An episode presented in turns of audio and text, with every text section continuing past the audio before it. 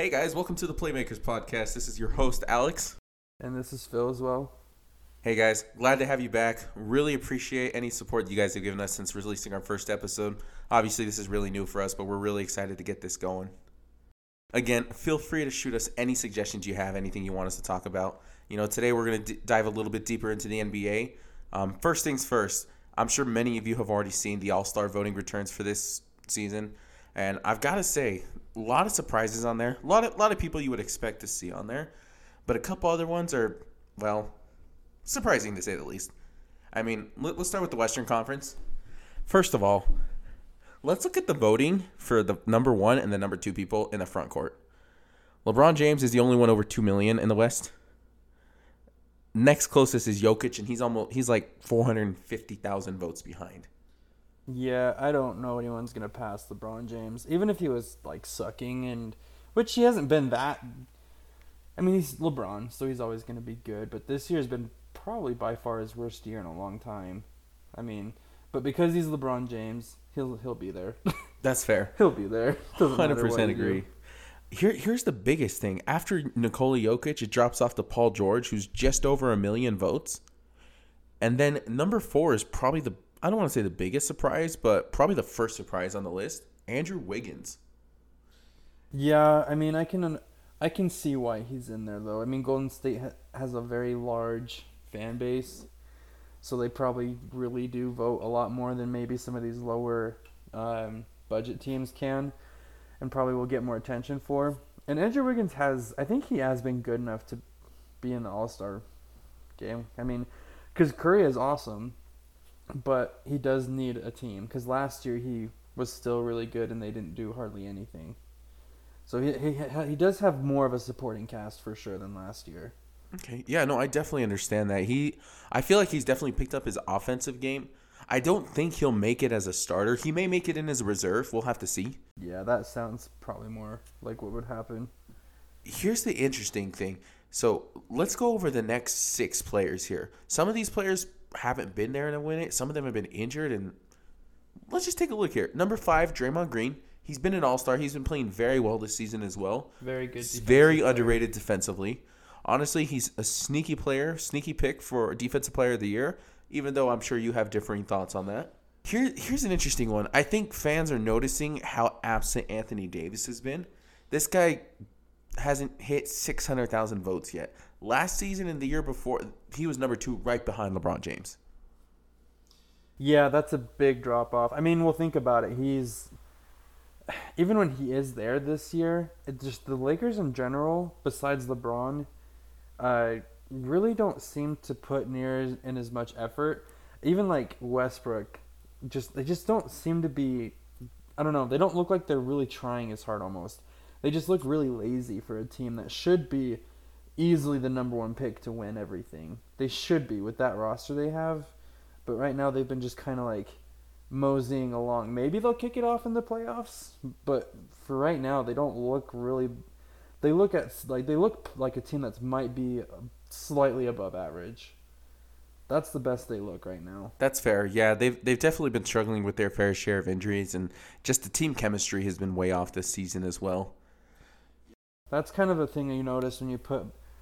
a lot of big stars with big egos. It's either going to be super good or they're just kind of kind of getting each other's way. So yeah, Here, here's an interesting name on the list, Karl Anthony Towns. Now he has been an all-star previously one time, but between injuries and you know and just Minnesota struggles, it's it, we haven't seen his name up here very often. So I, I honestly feel like he's been really good this season. I I would be surprised if he was not made a reserve all-star this season. Um, because, you know, Minnesota's not at the bottom of the league like we're used to seeing them in the past couple of years. Um, they're closer to the middle of the Western Conference, and they're definitely fighting for a play-in spot. Yeah, and Karl Anthony Towns, he I don't think he's ever looked bad, ever. And I think he has gained a little bit more, I guess, popularity, you want to call it, with these last couple of years. Even when he got in those, what, fights last year or something, like that just, that, that doesn't really... contribute to how good he plays, but it does get you more recognition when you get put on SportsCenter for something. So I don't want to say that has a factor with it, but it does make his name a little bit more uh, noticeable and more popular, I guess, because this is fan voting. So, you know. no, definitely understand. Now, number eight, as much as I love this man, as much as I respect him, I, I don't I don't think he belongs on the top ten for sure. I love Carmelo Anthony. As much as I love him, I don't think he belongs in the top ten for sure. I don't. He, he certainly should... does not belong ahead of Rudy Gobert. That's what I was just going to say. Honestly. It's definitely debatable. And like then number... DeAndre Ayton deserves to be higher than him. Yeah, DeAndre Ayton, he's been really good this season, especially when he's been healthy. I know he's been dealing with a couple of things this season. He hasn't played for the past couple games. Um, but he's definitely looked really good this season. I, I That playoff run he had was really good. Um, and I think that's only boosted his confidence going into this year. Oh, yeah, for sure. For sure. Okay, so should we move on to the guards now? Yeah, let's take a look at the guards. This is where it gets a little dicey. Here, the guards. Oh, my goodness. There's so many different guards. We're going to go over them here in a sec. But first, I just want to give a shout-out to Steph Curry because, first of all, no one is going to touch this man in voting. I understand there are a ton of Warrior fans out there and everything. Yeah, so but the voting is – it's not even so, close. Yeah, I'll read that. This, Stephen Curry, the guy with the most threes ever made in a season, probably will – if that is broken, it's not going to be for a long time. He's have records like John Stockton, like probably won't be broken. If they do, it will be a long time. His votes as of, you know, January seventh right now, two million five hundred eighty-four thousand six hundred twenty-three. Next closest is Luka Doncic with seven hundred eighty thousand. That's nobody's even close. It, it's one point eight million votes is like the the separation there. You could add the next four players together in terms of total votes, and you still wouldn't catch Steph Curry. He's on another level. I look at the top three voting for the guards, Steph, Luka, and Ja Morant. Can't argue with those. I think all three of them deserve to be All-Stars this season. Oh, yeah, for sure. Ja Morant especially has gone he off this year. He has been phenomenal. And Luka just, ever since he's come into the N B A, has like... I would want to say he could have been like a most improved player from his rookie year, but like he was doing crazy things his rookie year. Like this dude has just from the start been freaking amazing. He's been a baller for sure. No, definitely. one hundred percent understand that. As much as I love the guy at number four, and he's a heck of a player, great career, I, I don't even think his name should have been available for All-Star voting this year. Klay Thompson, absolutely love the man. But again, he hasn't played at all this season. And again, I know that a lot of Warriors fans love him, want to throw him in the All-Star game because of his past history. I just he.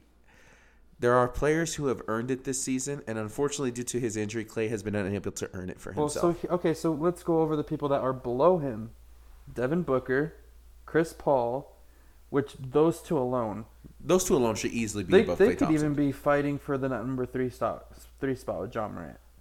I, th- I think they can make an argument for it, but I think Ja Morant has definitely Morant been number three. I think Ja Morant does take it, but they should be way closer. Yes. I think they should be way closer. Donovan Mitchell, Damian Lillard should not be four spots behind him.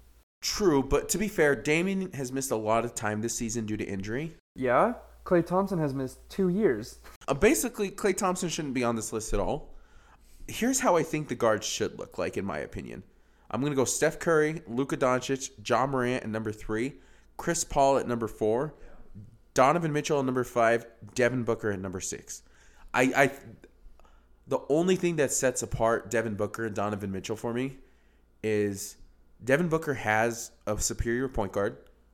And to be fair, Donovan Mitchell's made the playoffs more, and I think he's been more consistent in his scoring as well and also just in his overall success as a team. That's true. And Donovan's like progress has only been up. He hasn't had a year where he's dipped. Every year, he's significant. He's significantly gotten better. Like he has been probably the most consistent in actually progressing than any player I've seen recently. Definitely agree with that. It's um, it, it's awesome. So yeah, I would put Donovan Mitchell at five, Devin Booker at six, number seven. I think that's not a terrible spot for Damian Lillard. Number eight, Russell Westbrook. Number nine, Anthony Edwards is very interesting here, because he's he's much improved over last season. Um, his defense has really picked up as well. Uh, to be honest, I haven't watched a lot of him this season. Um, but I, I think probably number ten is a good spot for him. I feel like you take out Klay Thompson, I there's think, probably one other guard in the West that deserves to be in the top ten. I think ten. Him and Damian Lillard are in the same problem. And to me, that problem is their team overall is just not good. Like, they're, like Damian Lillard, like... is by far the best player on that team. Not even close. And, you know, you need some sort of support, you know. And, holy crap, Don- Damian either needs to get out or he needs someone to trade for, because he's not going anywhere. He's not winning a championship right now in Portland like this, which is sad because I love Damian Lillard. He is so much fun to watch. And he's loyal to a fault. Yeah, he destroyed the Thunder's freaking franchise. Like, just with one, one shot, he destroyed it. One shot and goodbye. Yeah. It, yeah, so who would you say if we took out Klay Thompson, who would get that tenth spot, you think? Um, I'm going to definitely take a look at a couple different players, but I think the person who is long overdue is De'Aaron Fox. That's true. What about Mike Conley? As he much was an as actual all-star last he year. He was an all-star last year. I'm not going to lie, though. If we're basing it off of the play and the over, I think Mike Conley's had a great effect on the Utah Jazz. He's really helped organize their attack, you know, make uh, make their offense a lot more crisp. Mm-hmm. I think that De'Aaron Fox has been dragging, absolutely pulling oh, any yeah. success the Kings have had is because That's of De'Aaron true. Fox. Conley hasn't had to drag that he's got – Conley has a way better support than... Exactly. So well, as much as I love Conley, he's in a much better situation, and I think De'Aaron Fox has a lot more on his plate. I guess I guess what I'm saying is Mike Conley, De'Aaron Fox both deserve to be on here more than Klay Thompson does, because they've both put in super good effort. I don't know. Like, Klay Thompson, like and like you said, no hate against him at all. Like, I'm actually excited for him to... He's coming... He's probably going to be back Sunday. And I'm excited for that, because you can't get worse by adding Klay Thompson, even though he's had horrible injuries and it's been really sad for him. But it's not like he's going to come in and the team's going to get worse. Like, he's someone that does that. But you, when you haven't played, it's like, what, half the season's over? I don't see how that's fair to these other guys. Exactly. Um, there's definitely a lot of other guys who deserve to be, at the very minimum, recognized for their effort this season and the type of work they've put in.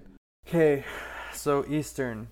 Eastern Conference. Again, at the very top, we got two players running away with the votes in Kevin Durant and Giannis Antetokounmpo.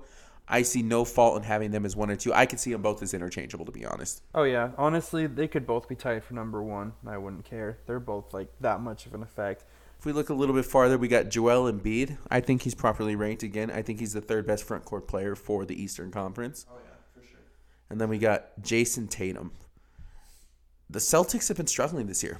Right now, they're actually the eleventh seed in the East. Yeah, that's that's kind of weird to me. But, I mean, I can understand it, though. Because when he does play and he's healthy, they're a very tough team. They're a very tough team. And it is because of Jayson Tatum. Yeah. And Jaylen Brown, I know he's been in and out of the lineup a lot this season with injuries and just missed time to COVID as well. Um, which, again, that actually is kind of surprising me, too. He's not on the top ten for his Eastern Conference voting either. Yeah, but I think it's like you said, he hasn't, and this is so controversial, but it's because he hasn't been as available to play. But then it's like... But when he does play... But, but then that's the other thing, though. Then you look at Klay Thompson, hasn't played one game in like almost three years. Exactly. And if you look at the guards, and we'll get to this later, Kyrie Irving's top ten too, and he's played one game so far. Maybe two, actually. I didn't double check to see if he played tonight, but... I don't... Oh, I think he, I think he has, I think he did. He, his return, I think, was actually... today or yesterday? Well, he played a game yesterday, I believe, and then I think he played again tonight. Or wait, hold up, let me double check here. No, he did not play tonight because it was in Brooklyn. But let's be honest here. This man, I think, has officially become the first part-time N B A player. Dude, this guy, I've seen really bad workers in my lifetime. He is the one that I think I've seen the most try to get out of work. I, I don't think. I think even if the vaccine wasn't a thing this year, I think there would be some other reason he wasn't playing. Honestly, I feel I feel, I'm not upset what he's doing, because I feel like he's just finessing the job, man. Less wear and tear on his body, still gets to play basketball at a part time. I just don't like how he's doing it. I, I don't think most people do, but at the same time, and I don't want to get into anything political. I mean, you know, but and well, and the other thing is, even if he doesn't play, he's still going to get paid millions of dollars. That's what's so easy for him to not have to work. one hundred ten percent. I definitely agree for that. If we go down the rest of this, we got Jimmy Butler. I, I think he's been the heart and soul of the Heat for the years that he's been there. So I one hundred percent agree with that pick Jimmy as well. Jimmy Butler is, yeah. And then we got Jarrett Allen. Now, Cleveland has been balling this year. Yeah. Kudos to Coach Bickerstaff and his staff. But, man, they have been absolutely killing it this season. No, oh, no yeah. one expected Cleveland to be anywhere near where they are. No, not, not even close. Again, that has to do with Allen, but also with their rookie, Evan Mobley. Darius Garland has been on another one. Kevin Love looks like he's actually interested in playing again. And before Ricky Rubio's A C L injury, he was a heck of a backup point guard for them as well. Oh, Ricky Rubio, ex-Jazz man. Love that dude. He was a great guy. Here's the next one. Bam Adebayo. He's been out a lot this year with injury and COVID-related stuff. That's the thing. Do we even care anymore if they're injured or not in this voting? Because no, it's been proven that it doesn't matter if you play or not. Personally, I don't, I don't... It's how much your fans love you. It's how much your fans love you, but I don't think he deserves to be above number eight. Number eight has been balling this season as well, Miles Bridges. I think... Personally, I think Miles Bridges should be... Yeah, I think number seven wouldn't be terrible for him. Maybe even number six. I mean, honestly, the front court for this... for the Eastern really isn't that bad, I don't think. I honestly don't think it's near as controversial as putting Klay Thompson even in the lineup, you know. And then the backcourt, though, that's where it's that's where it gets interesting. Yeah, it's definitely just... agree with that. And then it closes out with LaMarcus Aldridge and Nikola Vucevic.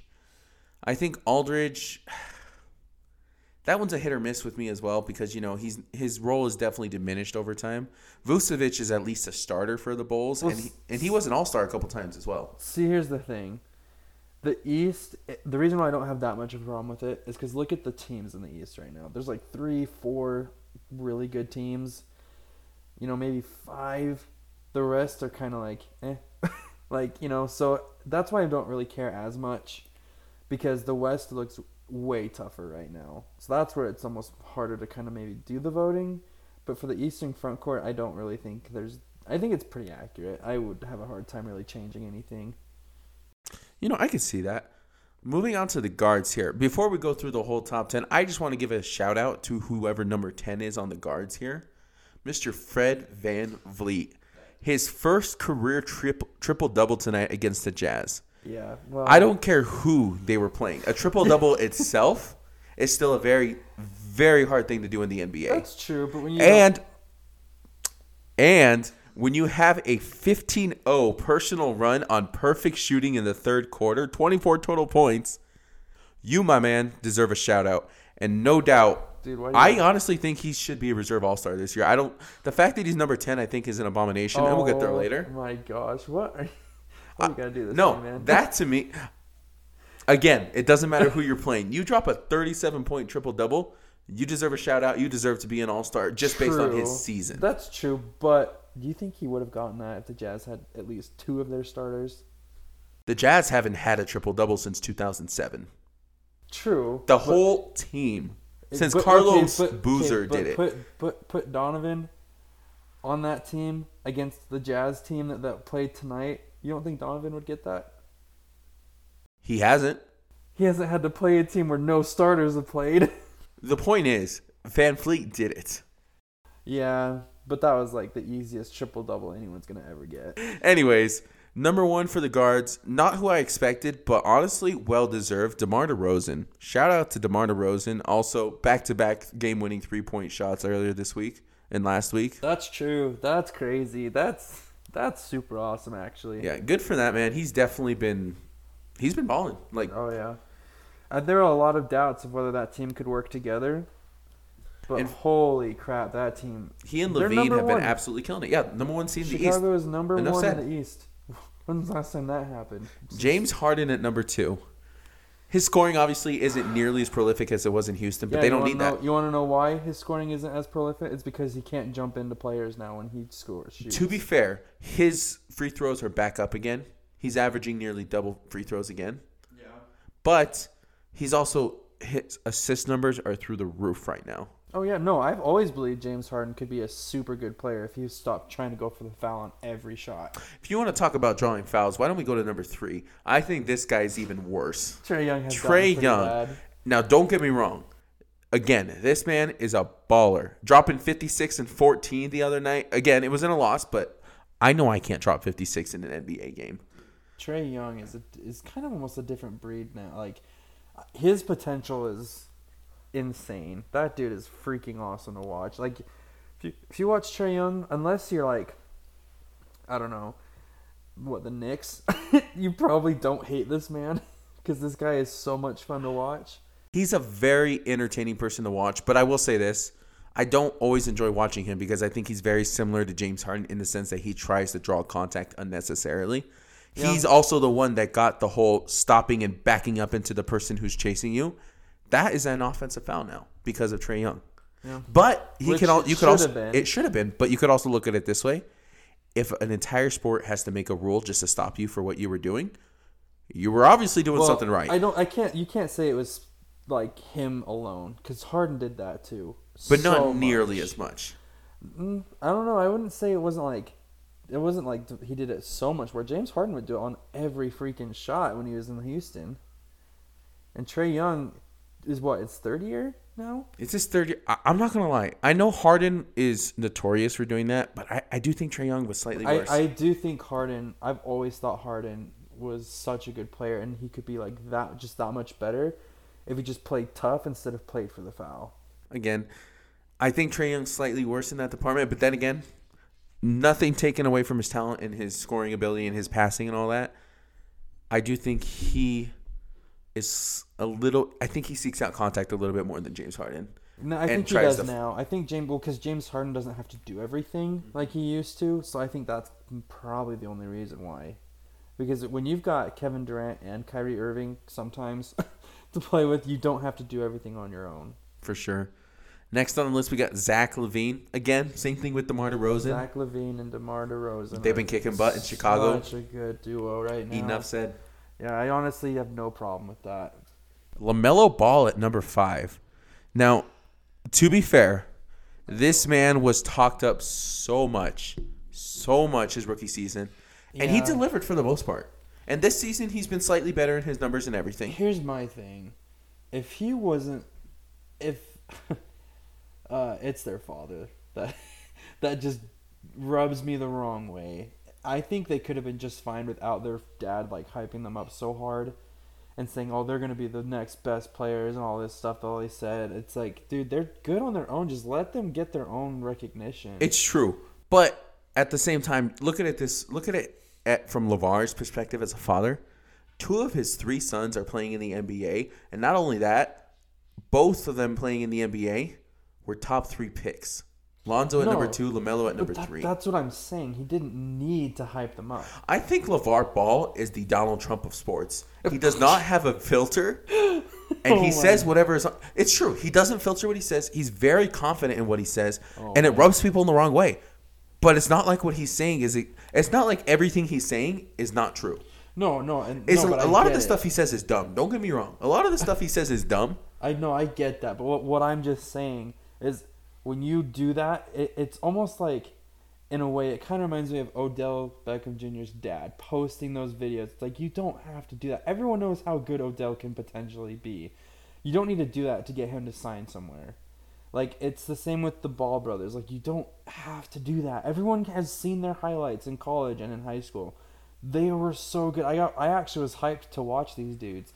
And then their dad comes out and just acts the way he does. And I'm like, I actually hate these guys almost. Like, just because, like, it's not even their fault. To be fair, and just want to give a quick shout-out also to Lonzo Ball, who's also on that Bulls team.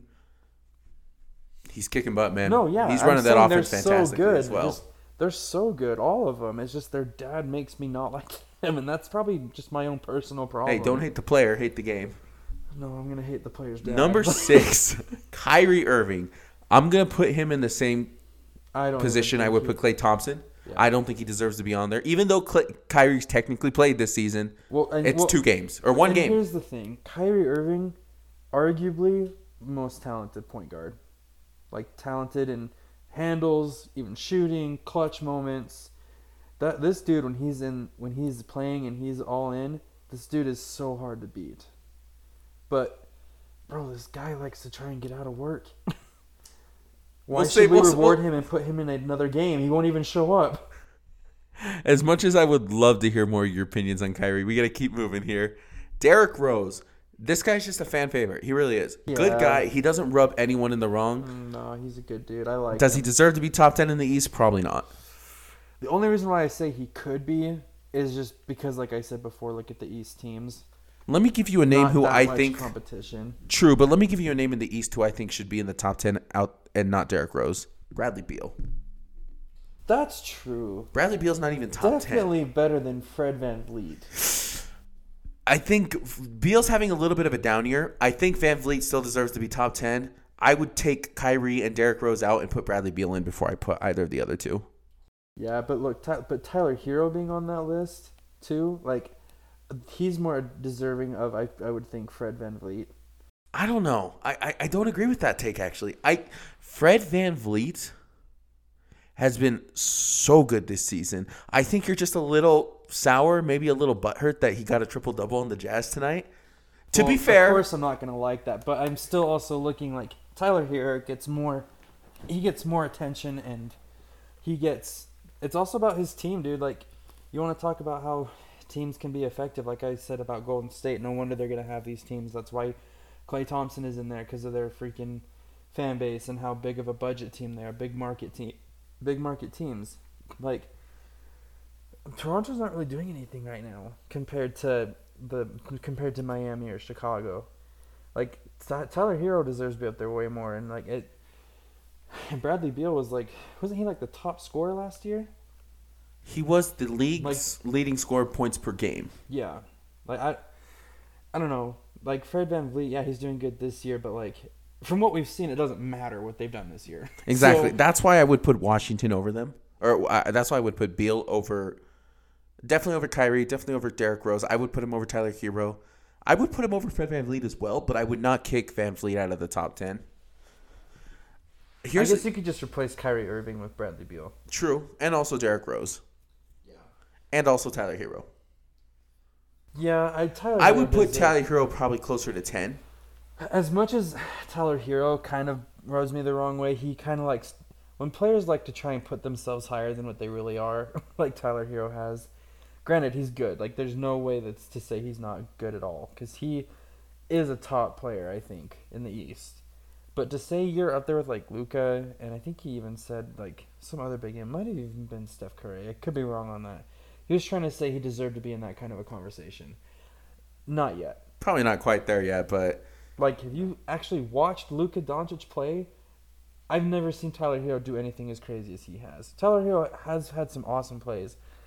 But, but nothing right. Luka-like. No. Number nine, Darius Garland. I actually really like this one.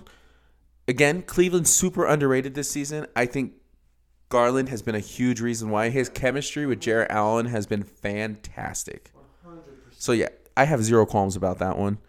One thing I was kind of surprised to not see on the Eastern Conference at all, there are no Knicks players. Now, I know they're struggling this season, but even then, there's no Knicks players anywhere in either top ten. Besides Derrick Rose. That does not count. No, but Julius Randle was most improved player last year. But this year, dude, I don't know what. It's, and R J Barrett, like, everyone knows what side they're going to go to. Like, they can, they're not. I don't think they've earned it yet. I think, and Knicks fans, dude, like, you don't, they're, they will put you in your place. So. There are, they are arguably the hardest fans to play for because, number one, they're dealing with arguably the worst owner in the N B A. Shout out to James Dolan. Oh, yeah. I think if he sold that team, I think the Knicks would actually get a lot of fans back. I The fact that they're getting as many fans that they still are is insane. You know, shout out to them long, enduring fans who have gone well, through hell and back with that team. It might just be because of Spike Lee. Spike Lee is the heart. He is the heart and soul of that team. He is. He, he's been that way forever. He's been that way forever. God bless that man. But, yes, again, they, they deal with James Dolan, so, I mean... The fact that they've been able to... New Yorkers put up with anything if they can put up with James Dolan. So, shout out to New York. All right, well, let's move on. Um, let's just do... Do you want to do playoff predictions? Let's do playoff predictions. All right. So, looking at the standings... Um, let's see. So, we'll just start with the East because that's what popped up first for me. Uh, top, let's just do just top ten. Uh, Bulls at number one. That's kind of a shocker, and I don't think anyone would have suspected that. The Nets, number two. That's pretty common, and they're only like a few games behind the Bulls. One win behind, three losses behind. Bucks, right there, number three. Heat, number four. seventy-sixers at a pretty good spot, number five. The Cavs, number six. That's another one I don't think anyone saw coming, because they just, last couple years have been trash. It's been rough for Cavs fans. Yeah. No LeBron, no fun. Then the Raptors at seven, which, I don't know, I feel like since Kawhi left, they've just been kind of on a downfall. Even when they had DeMar or DeRozan, it just, they've been kind of on a downfall. Well, DeMar was before Kawhi. But even the year after they lost Kawhi, they were still, a, I think, a top two seed in the East. They were still good, but, like, that was kind of, I think, and honestly, they won that title. Do you think if Kevin Durant is healthy, they even win that? Raptors could only play who was put in front of them. But that's what I'm saying. I think that was lucky. I think that was their one year to take it, and kudos to them. They took advantage of it. But, man, you... They should. They you could Kevin only Durant play who is in front of you. If Kevin Durant plays that, they, I don't think it goes like half that what it did. Like I don't know. You that, know what? They just we got can... extremely lucky there. Extremely lucky. I'm gonna tell you that. I understand you can only play who's in front of you, but you have to agree they got so lucky. If they didn't play, maybe Durant, maybe not play one more game, let him rest that one more game, I think they would have been just fine. I think they would have. True, but there's no guarantee he would have been fine in the next game either. No, that's. I, I don't think he should have played at all in the finals because, you know, at the end of the day, it he cost clearly him a whole it season. cost them a whole season. Yeah. So, I mean, I don't know if two or three days would have really fixed that for him. Yeah. Okay, then number eight, Hornets. Wizards, nineteen and nineteen at spot number nine. Um, number ten, Wizard or number nine, Wizards, ten, Knicks. And then Celtics, that I think is probably the most shocking. Celtics at eleven. Would you have last year said that the Celtics would have been behind Chicago and the Cavs? Probably not. Well, definitely not the Cavs. Chicago, I was definitely interested in how it was, but no, I would not have expected this type of a discrepancy. They are, what, the the Celtics are eighteen and twenty-one. The Cavs are twenty-one and seventeen. They got a pretty comfortable lead ahead of the nine and a half games. Like it's... Yeah, and then the Hawks, seventeen and twenty at twelve. Pacers, Pistons, and Magic, they don't. So let's take a look at this seeding. Obviously, it's not going to stay like this when playoffs come around. I'm going to give you a – here's how I think the seeding is going to end up when the playoffs come around. At number one, I think it's going to be Brooklyn. Yeah. With Kyrie back and the fact yeah. that, you know, they're still really close to Chicago, I think by the end of the season, Brooklyn's number one. Number two, yeah. I'm going to give it to Chicago. I think Chicago does play well enough to stay ahead of Milwaukee. Mm-hmm. Um, again, Milwaukee doesn't have to be the number, you know, that high to win. I mean, they won last year as a three seed. Yeah. Um, but yeah, I'm going to put Chicago at two. I'm going to put Milwaukee at three. You know, leave them. I think they're good enough to stay ahead of the Heat. Um, and I think they'll be resting their players up closer to the playoffs, you know, to have a full health Giannis, Chris Middleton back in the groove and everything as well. Number four, I think Miami's a pretty. I think Miami's a pretty good thought for number four. Um, they're they're not healthy right now. They're still staying above water pretty well. Um, so I got no problem true. with that. That's true. Number five, I want to keep it at Philly, but here's I, the thing: I don't I, know what the trade deadline is going to shape up as. So right now, I'm just going to say it stays how it is. I think the Cavs pass the Sixers. You know, I don't. I don't think that happens. I'm gonna. If the I'm Cavs gonna, keep playing how they're playing, I could totally see the Cavs pass. I'm gonna the throw Sixers. you a curveball here. At number five, I think it's going to be Charlotte. Charlotte? The Hornets. I mean, it could happen. Five through eight are extremely close. Exactly. They're only two and a half games back. And I think down the stretch, I think, I think you know, people like Miles Bridges, LaMelo Ball, um, even someone like Kelly Oubre Junior, Gordon Hayward, Terry Rozier, I think I think they make a push and they get that fifth seed. Number I six, I'm going to put Philly at number six. Okay. At number seven, that is where I'm going to put Cleveland. I think they're going to be in the play-in. I think the reason I think they fall is because I think their youth is going to push down the stretch. I think their youth is going to hurt them a little bit and put them in the play-in. Here's what I think. I think their youth will be their downfall, but I think it's not going to be their downfall until they're actually in the playoffs. I think they'll get a really good season record because that's kind of easy to do when you're like on a high right now, like they are. But when the playoffs come, that's where you need experience. That's where the experience, because playoff games, even just going to a playoff game compared to going to a regular game, atmosphere is extremely different. It's almost like two different actual places. one hundred percent. So I think the Cavs, I think they pass the Sixers. I think they even get close to pass, I think they might even get close to four. But when the playoffs come, I think they get bounced the first round. I, I can agree with that. At number eight, I'm going to put New York there, the Knicks. I think the Knicks improve enough to be number eight, but I don't think they'll go higher than that. No, I yeah. The only reason why I could agree with that is just because they're so extremely close. Mm-hmm. I don't think they'll get higher at all. I don't see them going past the Raptors, at least right now. Unless something changes, a shift in the wind or something, I, I don't see them changing much where they're at. For sure. Number nine, I'm going to... I don't want to discount the Hawks, but they've definitely been struggling this season, so I'm going to put the Hawks at number nine. I think they make enough of a push and they come back at number nine. I think the Wizards fall all the way out completely, and I think Boston takes the number ten seed. So Boston, I think, is very interesting because Jaylen Brown and Jayson Tatum, they just don't seem to work very well together, which sucks. It sucks because they're both great players. Because I think if they could work together, they could be at like a four or three seed. That's I think they're that good. They're both very dominant, ball dominant. Last I, year, there was talk of them even taking the East. Now they're literally in eleventh. I, I don't know. It's really sad, really sad. But I just don't think they've gotten. Maybe their egos have gotten in the way of each other, and they both feel like they need to grow, and they're getting in each other's way. But I do know. I did hear today that that Jaylen Brown and Jayson Tatum would be better if they split. It's an interesting take. I but don't I know think... where they would go. I don't know who would stay in Boston and who would go somewhere else. But I could see that for them, their personal growth. I mean, look at James Harden when he left O K C. He blossomed. I mean, and you know, I was going to say, well, look at Kevin Durant, but he went to a freaking seventy-three and win team. Like, let me, let me throw a name out there. Philly. Ben Simmons. Ben Simmons, I think, has dug his own grave. I don't I've heard, know. Ben. I've heard talks of Jaylen Brown for Ben Simmons, and obviously, you know, a little bit more incentive on Philly's side probably because Jaylen Brown, I think, right now is a better player than Ben Simmons. The only reason I would want to see Ben Simmons in the East is so he could play 76ers, and the 76ers give him all the crap in the world because that man dug his grave, and he needs to lay in it.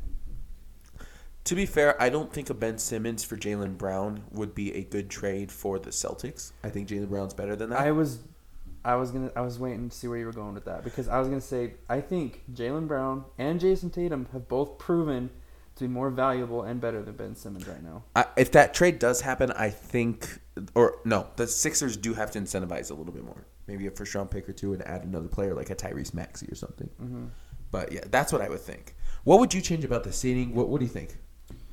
I think the top... The only thing that I could I think will change within the top four, maybe top three, is the Nets will probably take it. Just because Kyrie Irving can play again now. So I think we agree. The Nets are going to be the number one seed. Yeah, I think that's what... I don't think the Bulls go... I could see them dropping past the Bucks though. I don't think it'll happen. But again, the Bucks with the experience they have with Giannis, like they literally won the finals. I would... do not think that's that crazy of a take to say because they have just as much. They actually have more wins than the Bulls right now, so they just have five more losses. Or no, yeah, they have five more losses than the Bulls, and I don't think the Bulls are at. Are they've worked really well together right now, but they don't have as much experience working together right now. The Bucks literally won a championship. I don't think it's that much of a take to even say the Bucks could pass the Nets, but I don't think that'll happen. But everything below that is too close to really. I, I don't think anything is set. Just shoot some predictions out there. Let's let's see how it looks like. So I think the Cavs pass the Sixers. I think the Raptors drop.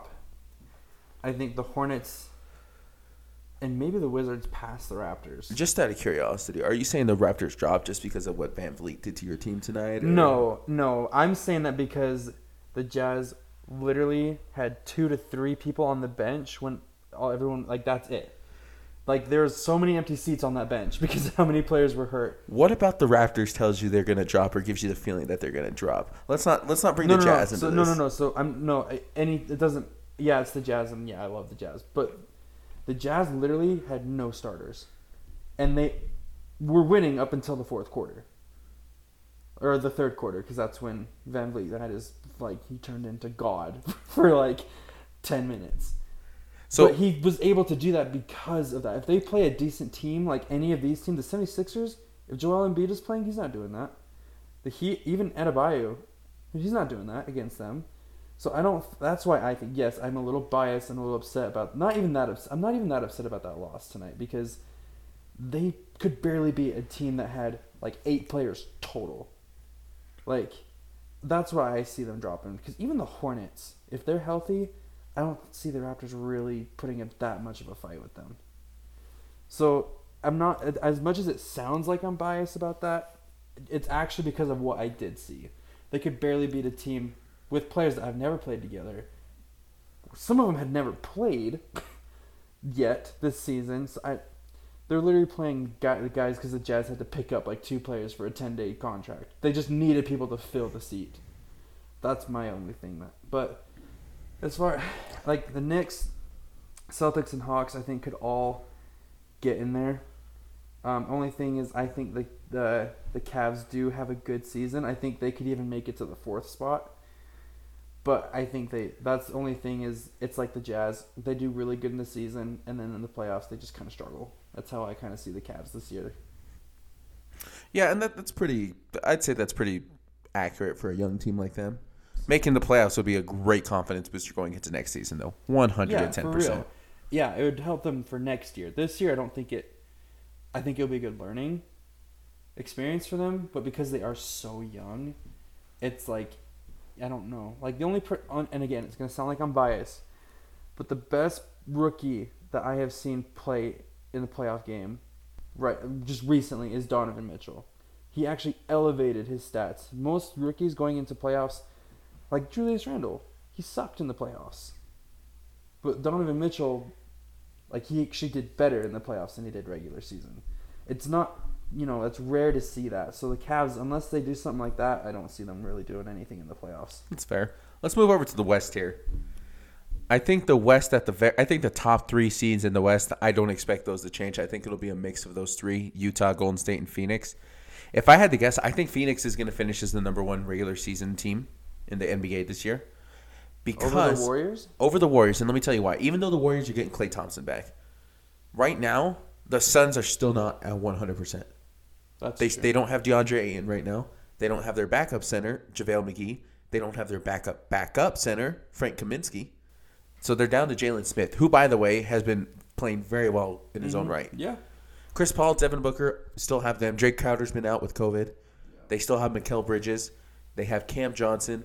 They got Cameron Payne, who, for whatever reason, has been balling ever since he joined the Suns. Um, I mean, I think they're very good on their bench. They got a great coach in Monty Williams, who has been absolutely phenomenal as a part of this turnaround. The only distraction I think the Suns have, you know, is their investigation into the owner. Uh, but we'll leave that for another time.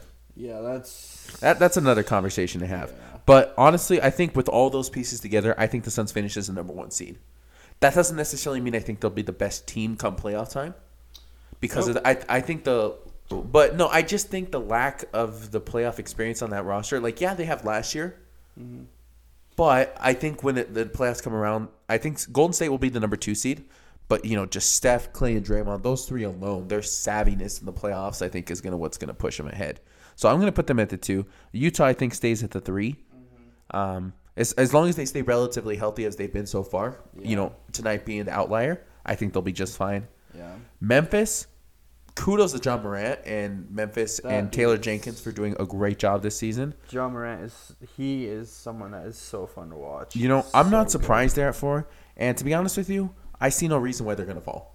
They've been doing very well. Even without Ja Morant, they've been able to keep their heads. Yeah. So, you know what? I'm going to leave the top four seeds in the West as is. I don't think they change as if they stand right now, yeah. As we get to five, six, seven, eight, and basically all the way through the rest of the Western Conference, you know, things start getting a little bit more mixed up here. I think at the five seed, I think Dallas is a good bet to stay at the five seed. I wouldn't be surprised about that.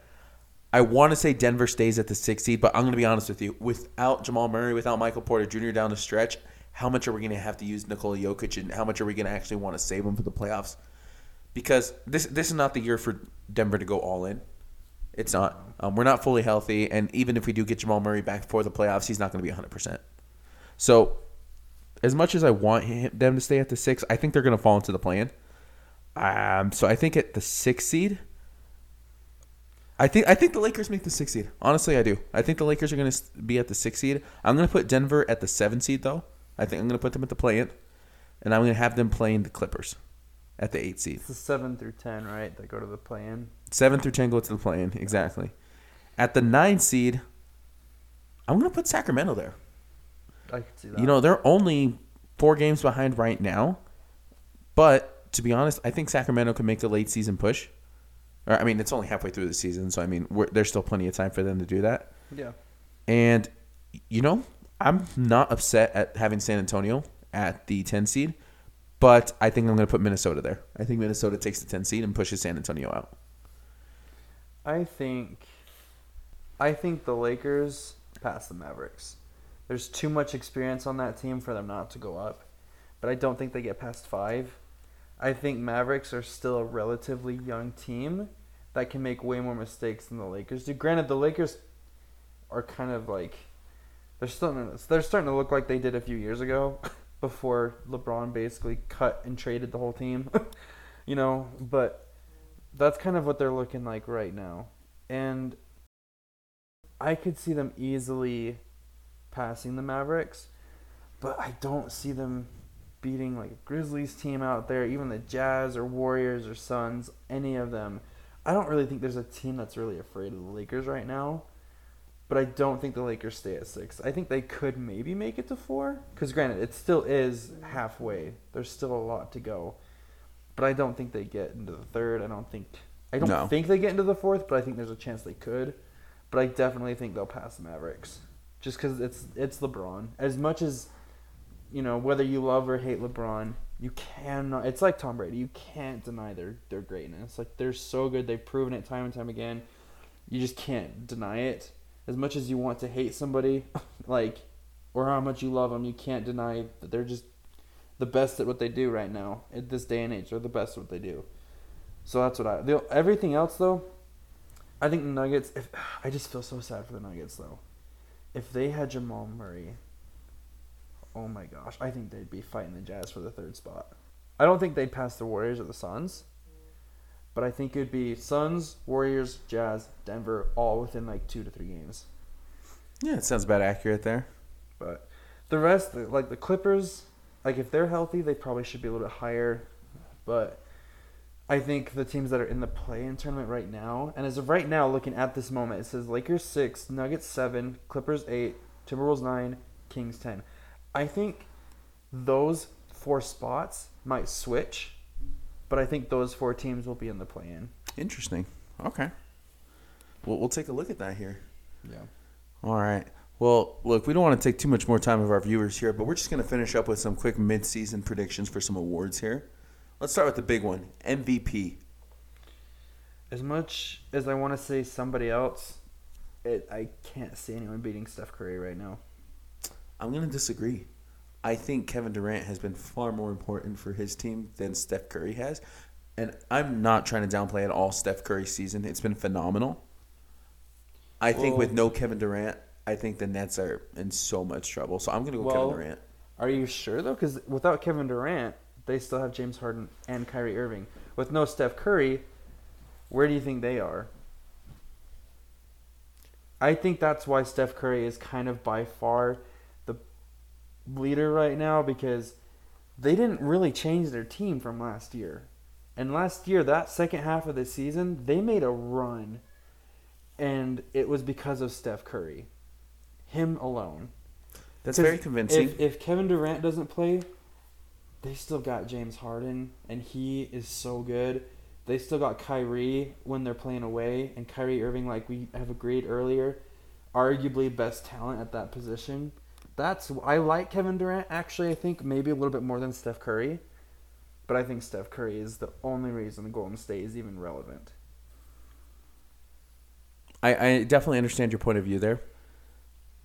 Personally, though, the reason I'm going to put Kevin Durant over Steph Curry is the amount of time that Harden has actually missed this season. Not only that, but the fact that, number one, Kevin Durant, his scoring has been unbelievable this season as well. But the amount of COVID problems that that roster has gone through as well, and injuries as well. Mm-hmm. Obviously, the biggest injury for Golden State is Klay Thompson. But they've also learned to adapt to play without him for the past couple of years. Kevin Durant has been moving, has been working with such a moving roster so much. Like, he doesn't know who he's going to be playing with half the time. He shows up to the game. It's unknown at number five. Okay, well, here's the thing. Kevin Durant doesn't play for that team. I still think they make the playoffs. Steph Curry, they might make it into the play-in tournament like they did last year. I don't know. I could see the I could see Golden State potentially missing the playoffs if Steph Curry doesn't play.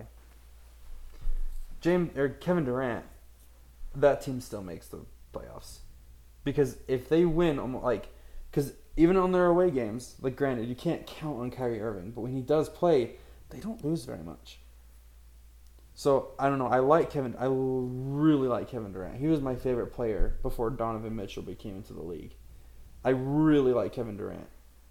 But I don't think he... I think Steph Curry is way more valuable to his team right now. If if Kevin Durant didn't have Kyrie Irving and James Harden on his team, I would say Kevin Durant. I will say this. There's obviously still another whole half of the season to go. So mm-hmm. I'm definitely excited to see what happens there. Yeah. I think Kevin Durant was favorable. But then this last month, month and a half, Steph Curry is just... He's, no one's in the same ballpark as this guy. Well, we'll we'll, we'll see the second we'll, half we'll here. We'll see. We'll see what happens. What about most improved player of the season? Most I, I, improved. I, I, there's a lot of good players out there, but I'm going to be honest with you. I don't think it's a competition here. I think it's got to be Ja Morant. Yeah, I mean, Miles Bridges is good. Jordan Poole has been really, really fun to watch, too. But uh, Ja Morant is just another sto- showstopper. You almost think he's a superstar, but, like, he's literally, what, in his second year? He's in his third year. Third year. But I think his real... Last year, he improved a lot. But I think the playoffs is what really just took him to another level. For although sure. although he lost four to one to the Jazz, he dropped, what was it, like ninety-some points in his first two he games. He was the only one that did anything on that team. It, exactly. So, yeah, you I, know? I I honestly can't really put anyone up above him for that. Unless, like some, like we said earlier, unless the wind changes. All right, Defensive Player of the Year. I already know who your answer is going to be for this, but like I said earlier, I, th- as much as I like Rudy Gobert, I actually think Draymond Green is more important for his team defensively than Rudy Gobert is. Now, I'm not sure what type of stats you're going to try to pull up on me no, here. No, I'm actually just looking up right now just who should be, I don't know, uh, let's see. Because he is the leader in rebounds. Uh, Rudy Gobert. He's second in blocks per game and second, I think, overall as well. So right now, and like you said, it's halfway through. If he keeps this up, the only person that's ahead of him what is Miles Turner on the Pacers. You really think someone in like the, the third or fourth worst league and team in the whole league is going to win any award? And no, it's going to be a team with a high record. Exactly. So right there, I think it will go to Gobert. I don't think the only reason why is because when Gobert does not play. The only reason I could see him maybe not winning is because we have Hassan Whiteside now. Well, not and only that, I think voter fatigue too. Is going to play a big part in this too. Mm-hmm. You know, he's already won three times. The last two were, or is it three straight or two back-to-back? Two back-to-back. Exactly. So I, I think voter fatigue is going to have to play, it's going to play a huge part in this. I, he's going to have to do something spectacularly defensively to hold on to it, I think. The reason I think Draymond's going to win is because of his versatility mm-hmm. and also just his intelligence on defense. You watch that man play. He can recognize any he can he recognizes plays before the, as they're organizing them. He can defend the five, he can defend point guards.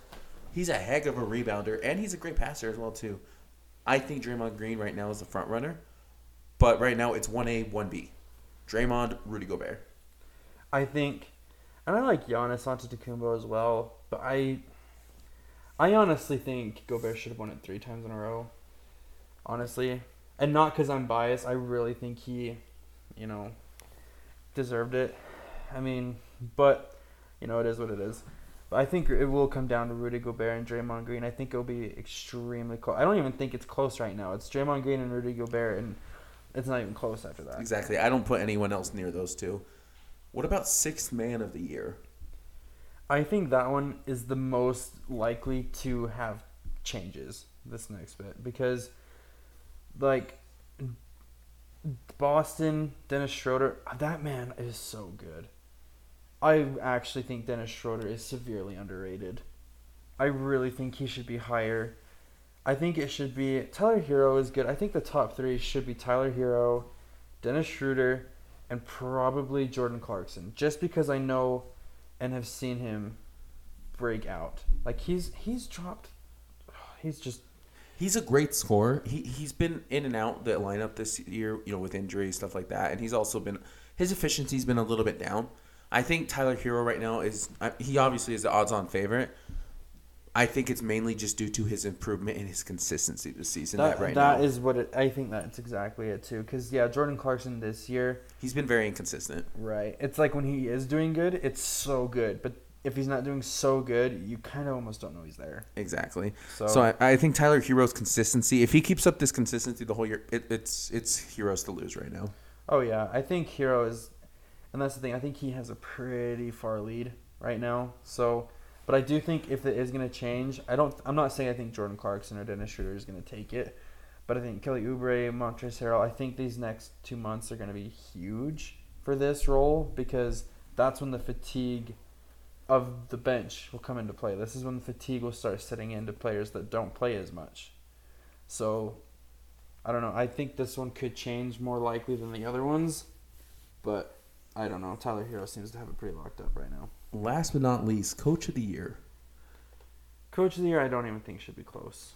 I think it should be Billy Donovan right now. As good as Benny, Billy Donovan has done, as good of a job as he has done with the Chicago Bulls, I wouldn't want to say it's not close at all because I do want to give a shout-out to Monty Williams, and let me tell you why. The Suns had a very good season last year. Mm-hmm. But you also have to look into this year. What the, what was it, like an eighteen, nineteen game winning streak near the beginning of this season where they were just absolutely unstoppable? Yeah. Not only that, he's doing what he, they're still winning at a very high rate with their fourth string center. Uh, a a second year player who's gotten next to zero minutes this whole time. Uh, I think Monty, the fact that they're number one in the Western Conference right now, with the type of injuries and COVID-related diseases that they've been dealing with, stuff that everyone's been dealing with, of course. Mm-hmm. I still think Monty Williams is one B right now. Obviously, I think Billy Donovan, what he's done, proved people wrong with the whole DeMar DeRozan, Zach LaVine experiment. I think that's been phenomenal. But I don't want to say it's not close. I think Monty Williams at least deserves to be one B to Billy Donovan's one A. Well, so here's what I think about it. So, statistically, it's not close. Or, I mean, it is close. Statistically, like, the first three, four um, nomin- nominees are actually very close. But here's why I think it shouldn't be close. Chicago, did they even do anything last year? No, now they're the top team in the East. Which, granted, the East isn't as competitive, but the top teams in the East are extremely high-powered. Like, the Nets, Milwaukee, I mean, even, if, like... The Sixers are you can still... throw Miami in there. Miami. Cleveland, for some reason, is really good this year. So then Steve Kerr is second in the running. But this is what bothers me about Steve Kerr being up there. The difference between Steve Kerr and Billy Donovan is their, is their actual roster. If any coach had the roster that Steve Kerr had or Steve Nash had, can you actually be a bad coach? Look bad with those rosters. I don't want to take Steve Kerr down too much because no, I really like Steve Kerr. He has coach. Draymond Green and Steph, and you have to help. You have to credit him for helping develop that, the players that he no, has. For, no, that's yeah, that's true. And also, the last couple years have really helped develop his bench as well. No, yeah, you know that's why players like Jordan Poole, Juan Toscano Anderson, Gary Payton the second, you know players like that. are able to contribute significantly this season. And I, I know you're not trying to discredit him. Again, I don't think he deserves to be number one or two. Three or four sounds better. But, I mean, you know. Give, give Billy Donovan Steve Kerr's ex- team. Yeah, yeah. Give Monte Williams that team. I mean, freak, give Quinn Snyder that team. Give even Memphis, like Taylor Jenkins, give him that team. Any of these coaches that are in the running right now would be, I would almost argue, better than Steve Kerr. Because they don't have as high star power to work with. I mean, yeah, he had a whole, like an awesome year, but he also had, when they won the finals, it was with Kevin Durant. It's not like they had scrubs that they had to develop, really. Well, the first one they won, the twenty fifteen one, was no Kevin Durant. But to be fair, LeBron also didn't have Kevin Love or Kyrie Irving for half of that series. No, yeah, exactly. And then every time after that, they only won with Kevin Durant. Kevin Durant, and they would have won if Kevin Durant didn't get hurt against the Raptors. And I so, think I think two dark horse candidates, too, that, you know, they may not be at the forefront right now. Taylor Jenkins in Memphis has done a fantastic job. I think he's a dark horse candidate right now. Mm-hmm. The other would be J B Bickerstaff in Cleveland. Yeah. I mean, no one, absolutely no one expected Cleveland to even be where close to where they are right now, and I think they're doing a fantastic job. Again, we're only halfway through the season, so those odds are bound to change. Um, so it'll definitely be interesting to see exactly where that ends up going there. I like Steve Nash, too. But, I mean, Kyrie Irving once, and this was something that people didn't like what he said, but he said they didn't even need a coach, which that was probably the one thing I've agreed with what he said recently. Probably true. Again, that's a, that's a, that's a topic for another day, and we'll, we'll definitely discuss that. But, hey, guys, we, we definitely appreciate having you guys along for the ride. Definitely appreciate any support that, you know, shoot our way. Again, feel free to suggest anything for us at the Playmakers Podcast here. We're more than happy to take suggestions and talk about anything you like. Yes, again, and you can reach us at Facebook, any anywhere to social media. You just search us up. Playmakers will show up there, and if you want to comment there, leave us suggestions, or even have opinions on what we've said, go for it. We'll even maybe respond to some. Who knows? All right, guys. Hey, appreciate having you guys along. We'll talk to you next time. Peace out.